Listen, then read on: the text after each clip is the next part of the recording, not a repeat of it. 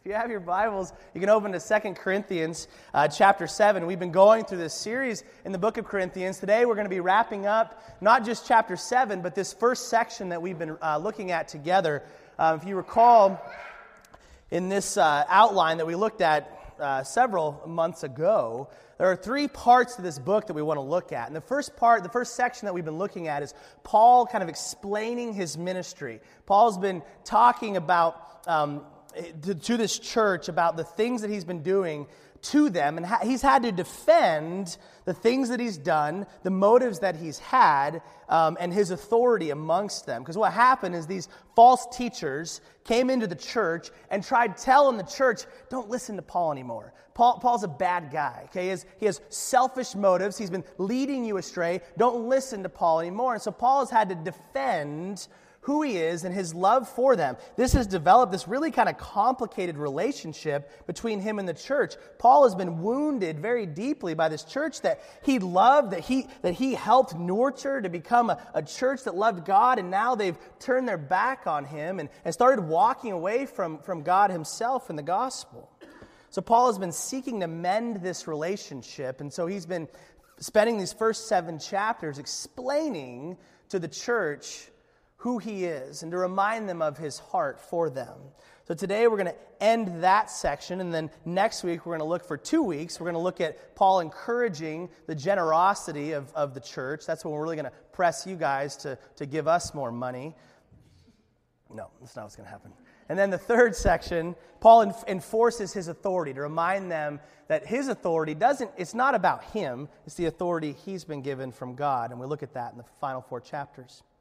Uh, as many as you know, I coach a, a, high school basketball team here in town, and uh, we, a couple, about, about a month ago, we hit a rough patch. Lost a couple games we shouldn't have lost, and, um, and, and we're just kind of struggling. And the bigger problem that I saw was that we as a team weren't listening and obeying, that they weren't doing what, what they were being asked to do. And so to do to, to, to look at this, I, I, wanted to see a change. I wanted to see a change in the team. I wanted to see a, a different outcome.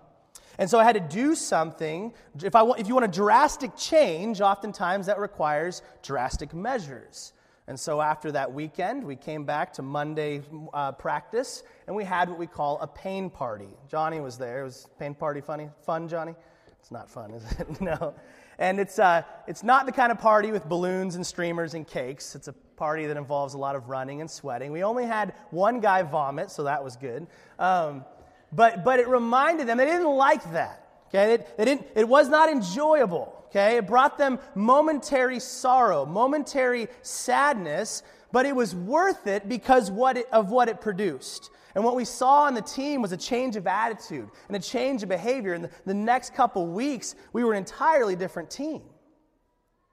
And, and, and, what we learn from that is that often, and kind of the synopsis of today's word from Paul, is that sadness is often the path to repentance.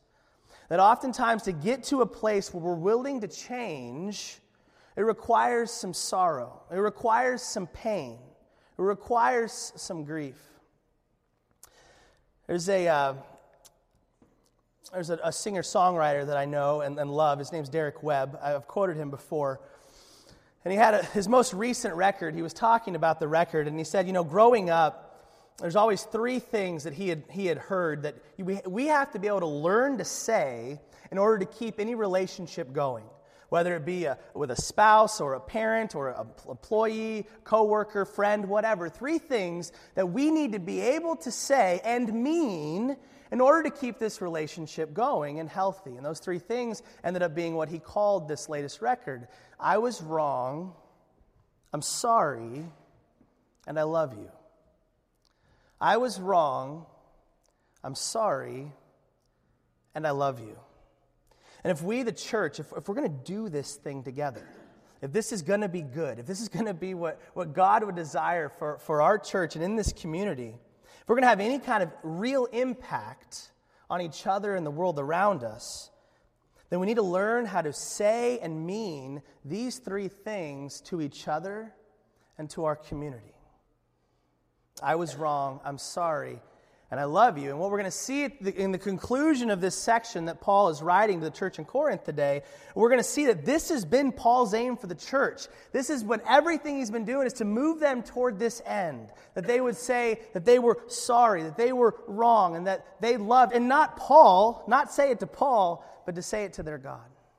And that's what we're called to as well. So we're going to start out. First point here I was wrong and I'm sorry. Looking in, in, at verse 8. Paul says, Even if I caused you sorrow by my letter, I do not regret it. Even if I caused you sorrow by my letter, I did not regret it. Paul, if you recall, we've looked at before, and Chris pointed us to us last week.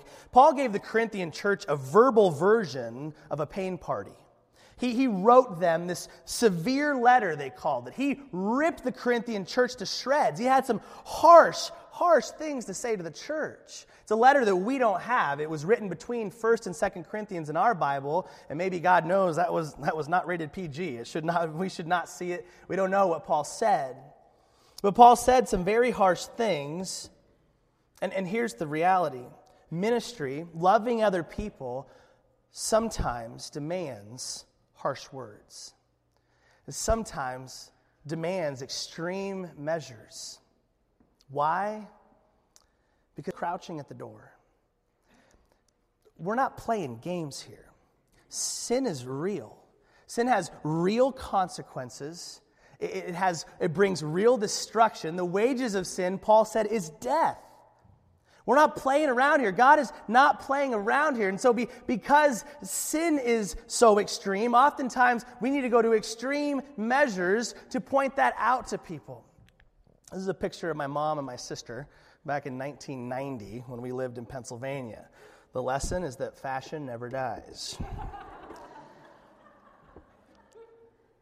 I remember one day when we were, we, were, we were in the kitchen and I was sitting at the, at the table. My sister was sitting on the counter uh, next to the stove. My mom was cooking on said stove.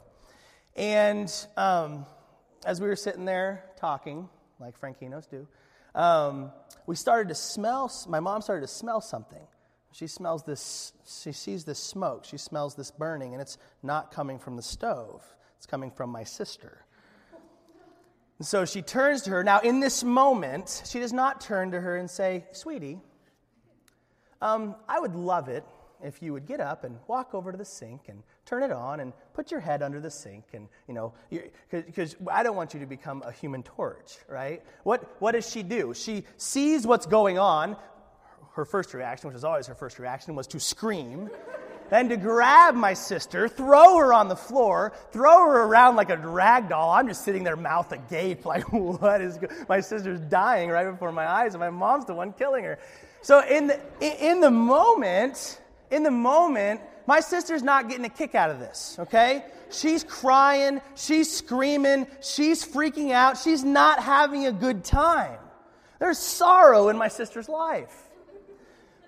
But what she is, under, needs to understand is that the long term, this is for her best.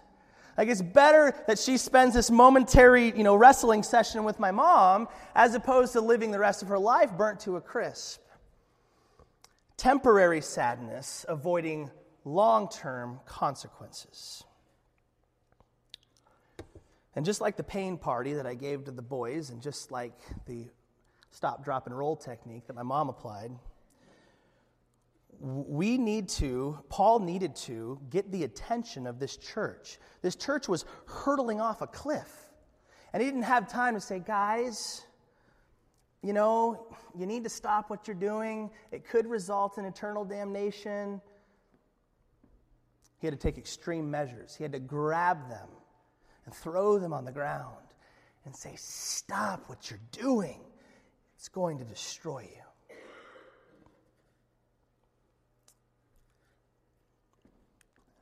Oh, there you go. Paul said, Even if I caused you sorrow by my letter, I don't regret it. Though I did regret it, I see that my letter hurt you, but only for a little while. Paul temporarily regretted the sorrow, the pain that he caused them by his harsh words. See, we should never get pleasure, we should never get a kick out of pointing people towards sorrow. Toward rebuking a brother or sister, toward disciplining somebody, toward pointing out sin into people's lives. When a, when a parent disciplines a child, spanks a child, you hear the phrase, This hurts me more than it hurts you. And, and, and it should. But I'm doing this, I'm, I'm, I'm allowing this temporary pain to happen because I'm looking long term. I'm doing this out of your best interest because I love you. And Paul, for a moment, he goes, Man, did I go too far? Did I, did I say too much? Was I, was I too harsh? I regretted it because it, it hurts you. It hurts you for a little while. And when we have to point out sin to a family member or to a friend and take harsh measures, we should not get some sick thrill out of it. We're not here to run around and judge people and point out their sins and just push ourselves up by pushing other people down. That's, that's not what Paul is talking about here. It should pain us to see others sorrowful over what they've done. But ultimately, Paul says in verse 9, he says, Yet now I'm happy. Says, I, I did regret it. I was bummed out that I saw you in that moment of pain, but I'm happy now. Why? But because, not, not because you were made sorry. I'm not happy because you were sorrowful. That's not what I'm happy about. He says it, but because, why? Your sorrow led you to repentance. The joy in Paul's life was not because they were sorrowful, it was because that sorrow led them to repentance. For you became sorrowful, Paul said, as God intended, and so were not harmed in any way by us. Ultimately, Paul did not regret causing them some pain in the moment because of what it led to. It led to their repentance. So, if this is why Paul's happy, I think we need to understand what is repentance. What is this that Paul wanted to see them led to? So we'll look at A, what repentance is, and then we'll briefly look at what repentance does and what that looks like.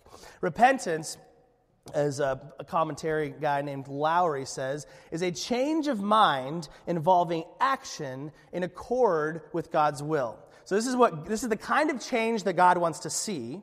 And it's a change of mind that results in a change of action. I used to think this way, now I think that way. And because I've changed the way I'm thinking, my behavior has changed as well. So repentance involves change, not just up here, but out here. And, and John Piper said it this way it's a change of attitude or behavior that results from the feeling of remorse over sin. In other words, you do something wrong in your life, you sin, you look at it, there's remorse, there's sorrow over what you've done, but that sorrow results in change of thought and attitude and action. Now, to understand, there's two important distinctions that we need to make here if we're going to really understand kind of what this looks like in our lives and what it doesn't look like in our lives. The first distinction is there's a difference between sorrow and repentance. They're not the same thing. Sorrow is sadness, it's grief, it's, this, it's that heaviness that you feel. It's oftentimes that, that shame and that guilt that comes from you know what you did was wrong. Repentance is the change that comes from it could be said this way So, sorrow is feeling badly about what you did, repentance is the change that occurs because of that sorrow. So, I regret what I did, and so I'm going to make a change. Think of the example of a, a child stealing a cookie. Okay, classic example. Child sees the cookie jar on the counter, decides it knows it's not time for dessert, doesn't care, grabs the cookie, steals the cookie, eats the cookie. Parent catches said child with cookie and hand crumbs all over face. Child is busted. Okay? Parent disciplines child, spanks child, sends them timeout, whatever. We're not going to get into that debate right now. Child's in trouble. Okay? Child feels sorry for what they've done. They got caught. They got disciplined okay? Disappointed their parents. There is sorrow from the action, from the crime, from the sin. Repentance says, I am going to, because I, I, don't like that feeling. I don't, I don't like what just happened. I'm going to change my mind, okay? I'm going to, I, don't want to be deceitful toward my parents anymore. I want to be a respectful citizen of this household from now on, okay? I want to be above reproach when it comes to cookie eating.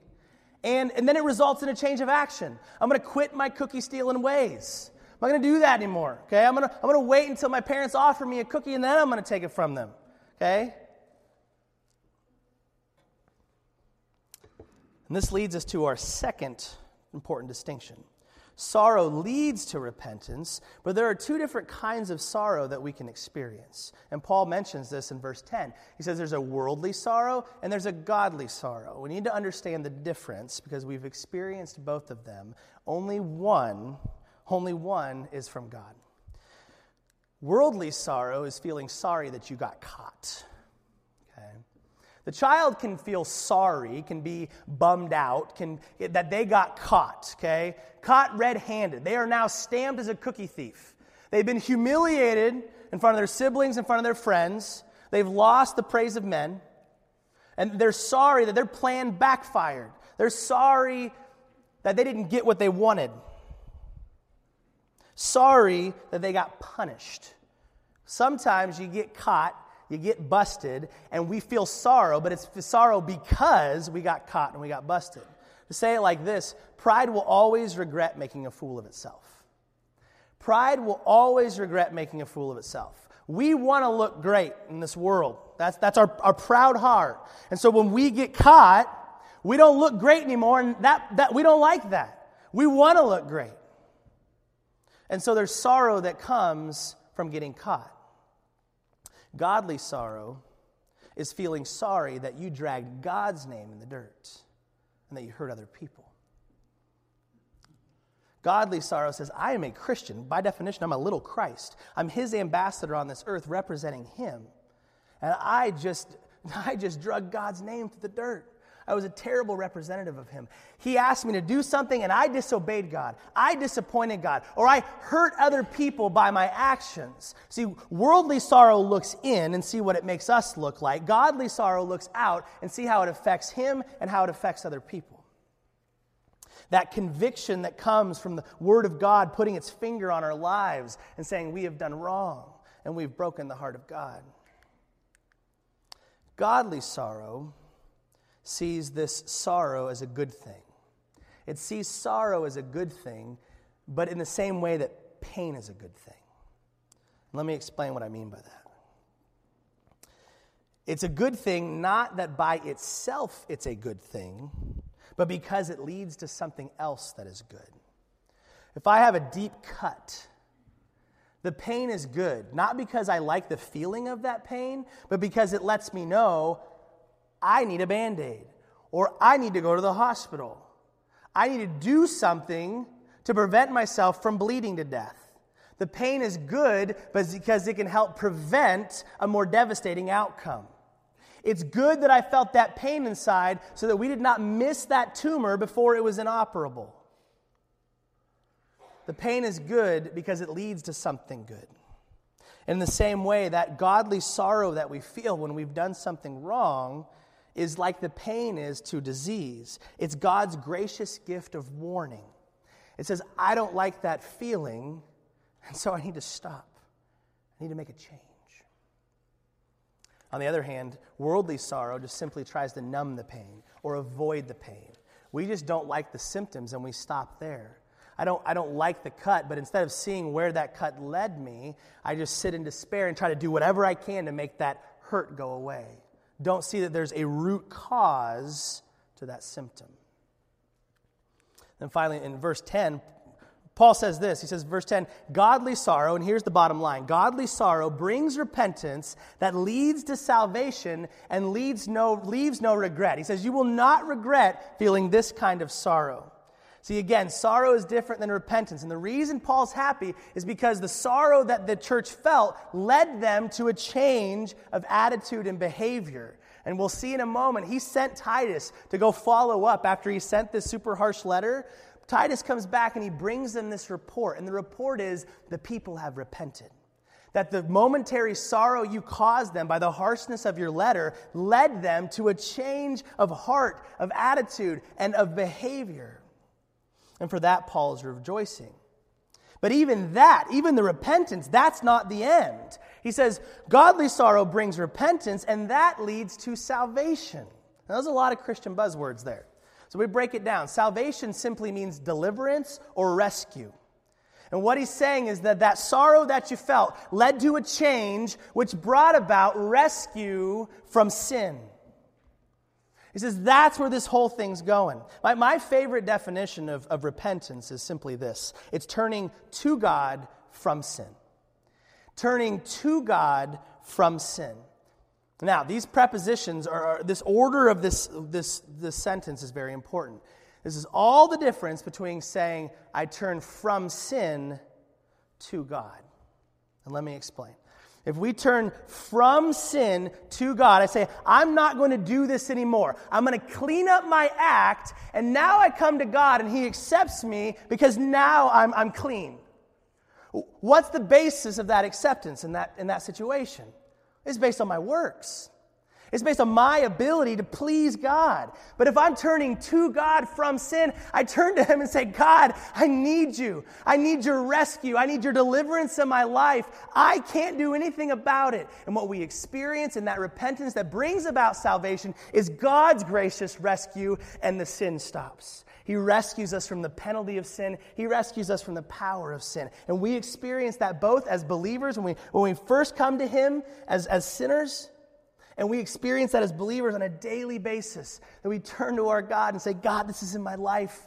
And I don't want it anymore. But I can't stop it and then come to you. I've got to turn to you and experience your healing power, your forgiving power, your rescue from this sin. And it, now my acceptance before God is based on His grace. And it's based on His Son's righteousness on my behalf.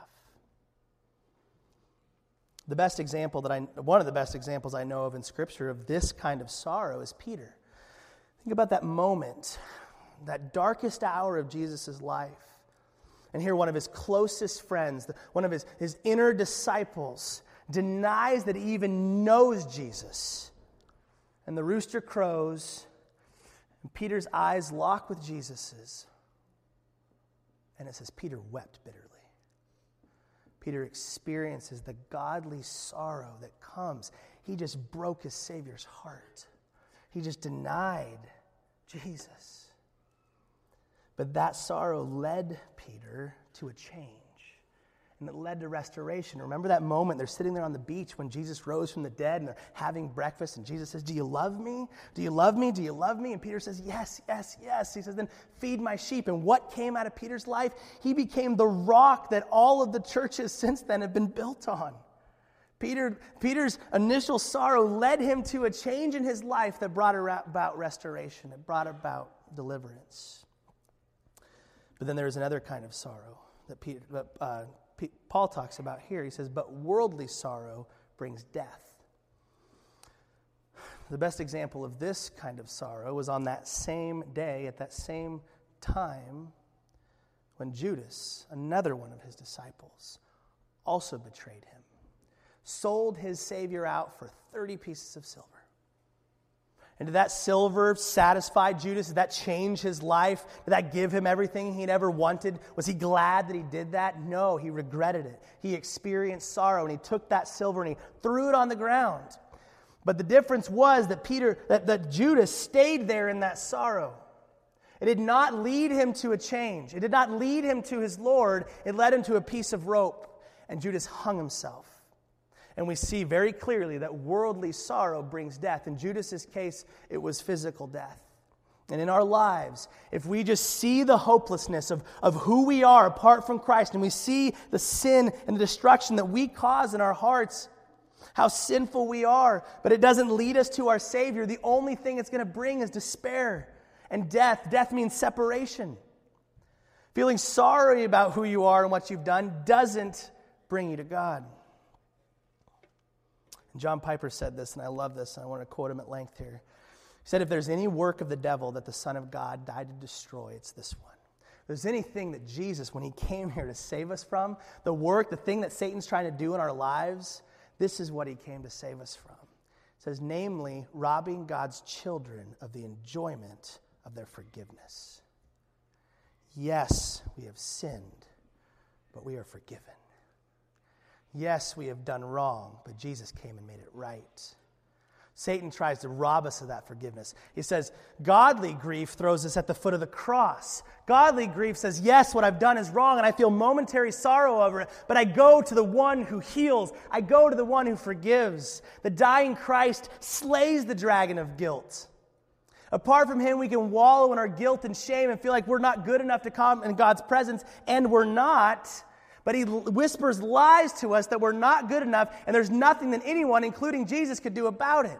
And Jesus says, That's a lie. And Jesus frees us to turn boldly away from sin. He releases us from the shackles as prisoners to this power and the, and the penalty of sin in our lives. He rebuked the defeated devil. He says, Get behind me and we can walk joyfully with God in the narrow path of righteousness that leads to life. Through the power of forgiveness, we've been released from the shame and guilt of sin in our lives so that we can boldly approach God's throne, boldly walk with Him, not on the basis that I didn't do those things, but that Jesus came and took my place, that He suffered for me, that He is now, I can walk in righteousness, not my own righteousness, but the righteousness that Jesus is for me, in and through me. The last distinction. Paul says in verse 8, I see that my letter hurt you, but only for a little while. It caused some regret, but only for a little while. And here's the, the, the last distinction worldly sorrow is that in sin, the pleasure is for a little while, and the sorrow remains. In sin, the pleasure is for a little while, the sorrow remains. We do something, we get that temporary kick. We get that temporary high. When I look at that website, when I interact with that person that's not my spouse, when I, when I do that thing that I know is wrong, it feels good for a moment. But what remains is that regret. What remains is that sorrow. It did not give me what I thought it could give me. It did not give me the satisfaction that I thought it could. But in godly sorrow, in repentance, in repentance, the sorrow is for a little while and the pleasure remains. That in the moment when, when God puts his finger on the sin in our lives, it hurts. And someone speaks to us and says, You shouldn't be doing that. And it hurts. And we feel that sorrow and we feel that shame. And, and we've been called out and we've been exposed. And it hurts for a moment. But in the long run, if we allow that sorrow to turn to God from that sin and experience His forgiveness, what remains is the pleasure and the joy and the satisfaction of resting in our God and in our Savior.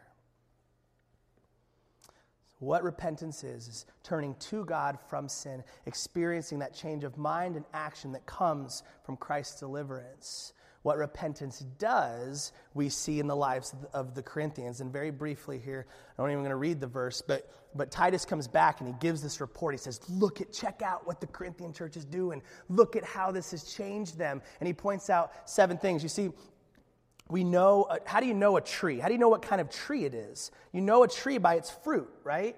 It's an apple tree because there's apples on it.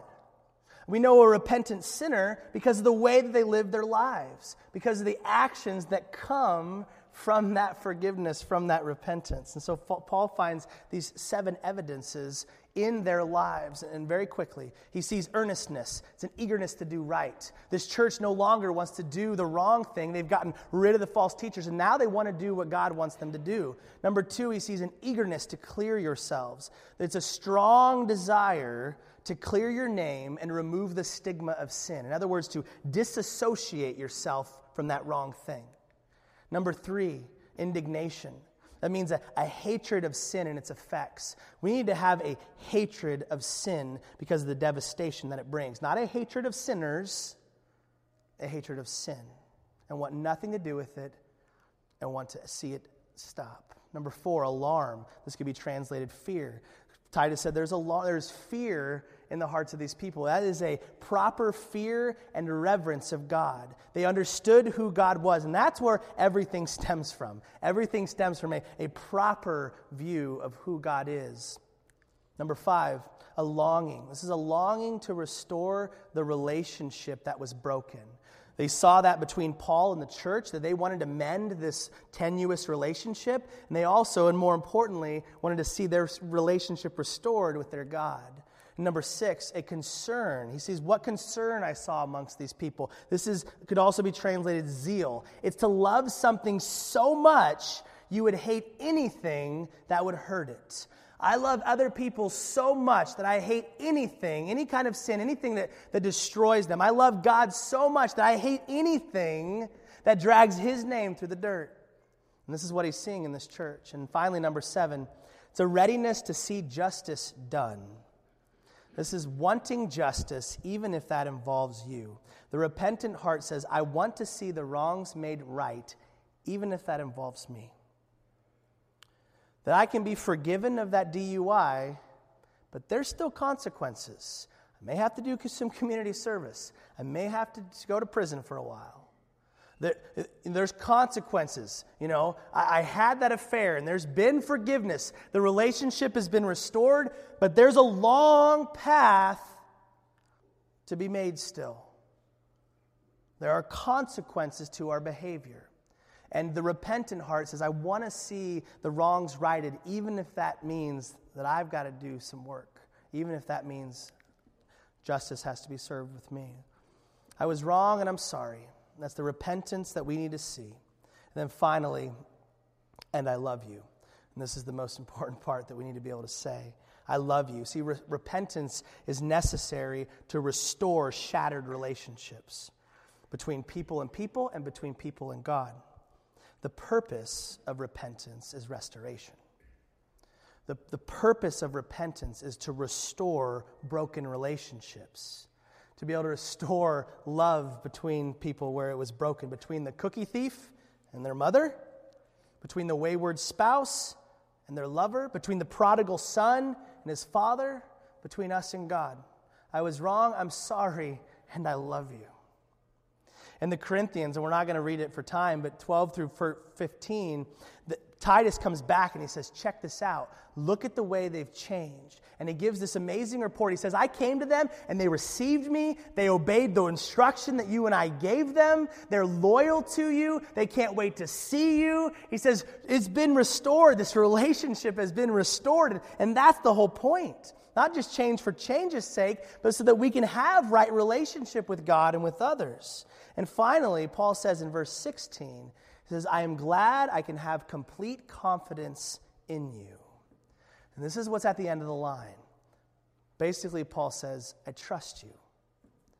And on the road, we see sadness leading us to repentance, which leads us to salvation, the, this, this forgiveness and healing, which restores relationship and ultimately restores trust. And that's when you know that you're at the end of the road, when there is trust there. And Paul says, I have confidence in you as a body. So, what do we do with this? What are, what are we supposed to take away from this? How is this supposed to change this week in my life? What do I do? What, what does God have for me in this? Two applications that I want to make, and then we'll be done. Number one, we need to be willing to cause godly sorrow. We need to be willing to cause godly sorrow in the lives of others. Now, this does not mean running around pointing out everybody, everybody else's faults all the time, being super judgmental. This means if you see a brother or sister caught in sin, a brother or sister that, that you have a voice in their lives, and that's an important part, that you're willing, that you love them enough to point it out to them. That you love them enough that you may have to say harsh words, that you may have to take harsh measures that might mean cutting the relationship off for a little while. That might mean saying something to them that they don't want to hear. It might mean causing them some temporary pain. And like Paul, he said, I regretted it for a little while. It should hurt us, it should kill us to have to say that because you know the pain that's going to cause them. But he said, I love you enough to see temporary pain in order for long term growth to occur. And it's not easy. And I'm not going to lie to you. And you've experienced that in your life before. This, this work of God is, is not easy, but it's necessary. We need to be willing to cause godly sorrow. And number two, we need to be willing to accept godly sorrow. Put yourself on the other end of that conversation. How do you receive that harsh word? How do you ex- ex- receive that extreme measure? How do you receive that sorrow? Do you get defensive Do you get defensive and say no? And, you, and we're so quick to justify ourselves, to explain away what we've done, or, or so quick to point out the flaw of the person talking to you. Well, you're no better than me, or, or everybody's doing the same thing. I'm no different than anybody else. I'm not that bad.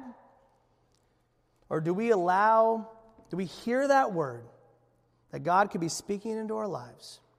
And do we allow that sorrow to move us to repentance and move us toward the deliverance that only God can offer? We as a church need to be willing to say to each other, I was wrong, and I'm sorry, and I love you. Let's pray. Father, every single day we find ourselves caught in things that break your heart. And we are, we are so faithless. It's so easy for me to turn to other things that I think will give me a, a temporary high or kick, and I believe that those things can give me what I want. Give me the things that only you can give. And Father, I pray that, that we would be a church that would that when, when those things are pointed out to us, when we see those sins, that we'd be willing to hear the person, even if we don't like the way they said it, even if there's other things we could point out in their lives that are wrong as well, but we'd be able to hear that word, but not stay there, not wallow in the guilt and the shame and say, well, I'm such a terrible person, and let that sorrow lead us to death, lead us to despair, but that we would be a church that could hear that word and allow that sorrow to, rem- to move us to the one who's forgiven us to move us to the one who's healed us, who's restored us, who's given us his life and, and his righteousness, to be a church that does not believe the lie of Satan, that we are not worthy to stand in God's presence. We are worthy to stand in his presence because of who Christ is in us. Father, move us to repentance that we might be a church that changes our thoughts, that changes our behaviors, resulting in a turning to you. God, restore us in hopes that we might be a church that that loves each other and loves you and can be a light to this world. And it's in your Son's name, the only place of forgiveness and love and restoration, that we pray. Amen.